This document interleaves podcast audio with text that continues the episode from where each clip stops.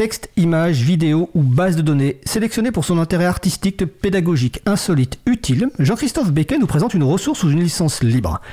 Les auteurs de ces pépites ont choisi de mettre l'accent sur les libertés accordées à leur public, parfois avec la complicité du chroniqueur. C'est la chronique Pépite libre de Jean-Christophe Becquet, vice-président de l'April. Je suis un peu troublé parce que Jean-Christophe nous fait le plaisir d'être avec nous au studio aujourd'hui. Bonjour Jean-Christophe. Bonjour à tous, bonjour à toutes. Et en effet, je suis ravi d'être euh, aujourd'hui en présentiel au studio de Cause Commune parce que cette émission Libre à vous, c'est un projet important pour l'April. Et donc, euh, ça me fait une grosse émotion euh, d'être présent aujourd'hui au micro au studio plutôt que par téléphone ou outil à distance comme c'est le cas d'habitude. On aborde souvent des questions importantes dans Libre à vous. Aujourd'hui, je vais vous parler d'un sujet vital, le projet Open Insuline. L'insuline est une hormone sécrétée par les cellules bêta du pancréas. L'évocation des îlots de Langerhans ravivera peut-être vos souvenirs des cours de SVT, sciences de vie et de la Terre, biologie ou sciences naturelles selon la génération à laquelle vous appartenez. L'insuline joue un rôle important dans le maintien du taux de glycémie. Lorsque le taux de glucose dans le sang augmente, de l'insuline est libérée.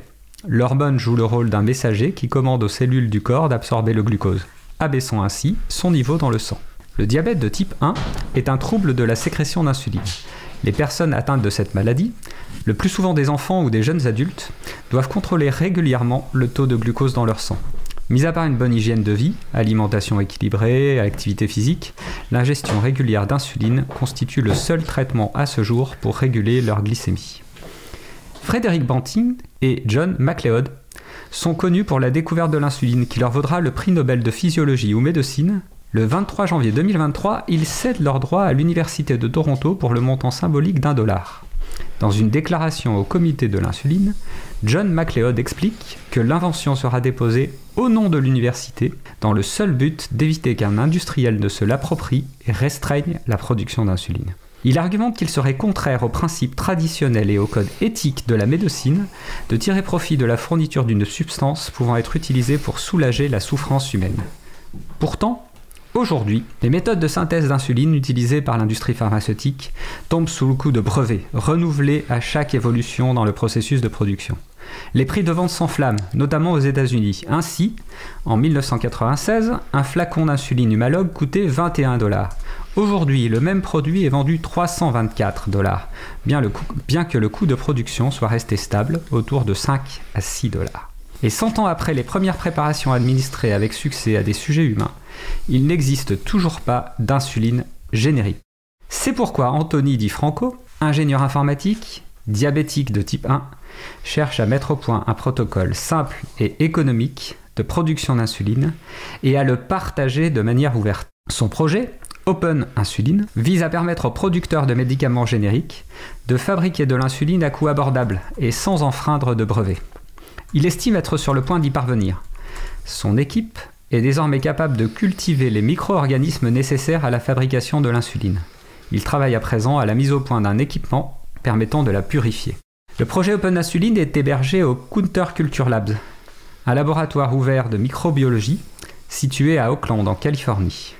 Le lieu est géré par une communauté animée par le partage des savoirs. Leur but est de démystifier et démocratiser ces technologies, au vu de l'impact qu'elles peuvent avoir sur nos vies. Les membres du projet se désignent comme des biohackers. Je n'ai pas trouvé de source sur la manière dont ils prévoient d'assurer la libre diffusion de leur travail.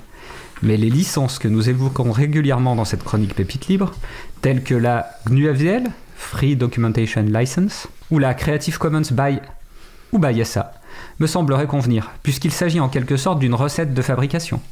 On peut évoquer dans le même domaine le projet Open APS, Open Artificial Pancreas System, un pancréas artificiel, développé sous licence libre MIT.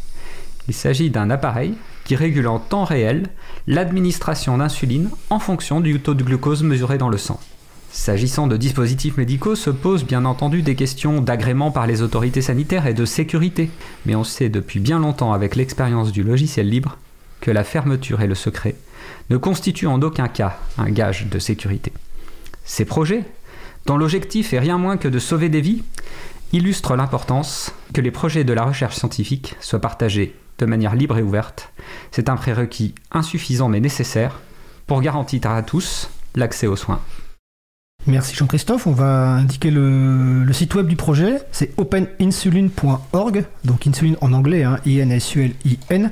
Mais vous, retrouverez toutes les références sur la page de l'April, april.org ou sur causecommune.fm et même sur le site qui est en cours d'ouverture consacré à l'émission libreavou.org sur lequel il y a un accès direct au web chat et au lecteur audio.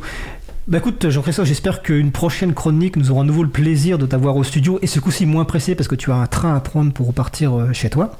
Absolument, je rentre à Grenoble euh, tout de suite, mais euh, maintenant que je suis à Grenoble et plus à Digne-les-Bains, ce sera plus facile de vous rejoindre en train euh, pour voir les collègues de l'April et intervenir en direct depuis le studio dans l'émission. Bonne fin d'émission et au mois prochain Bah écoute, au mois prochain Jean-Christophe.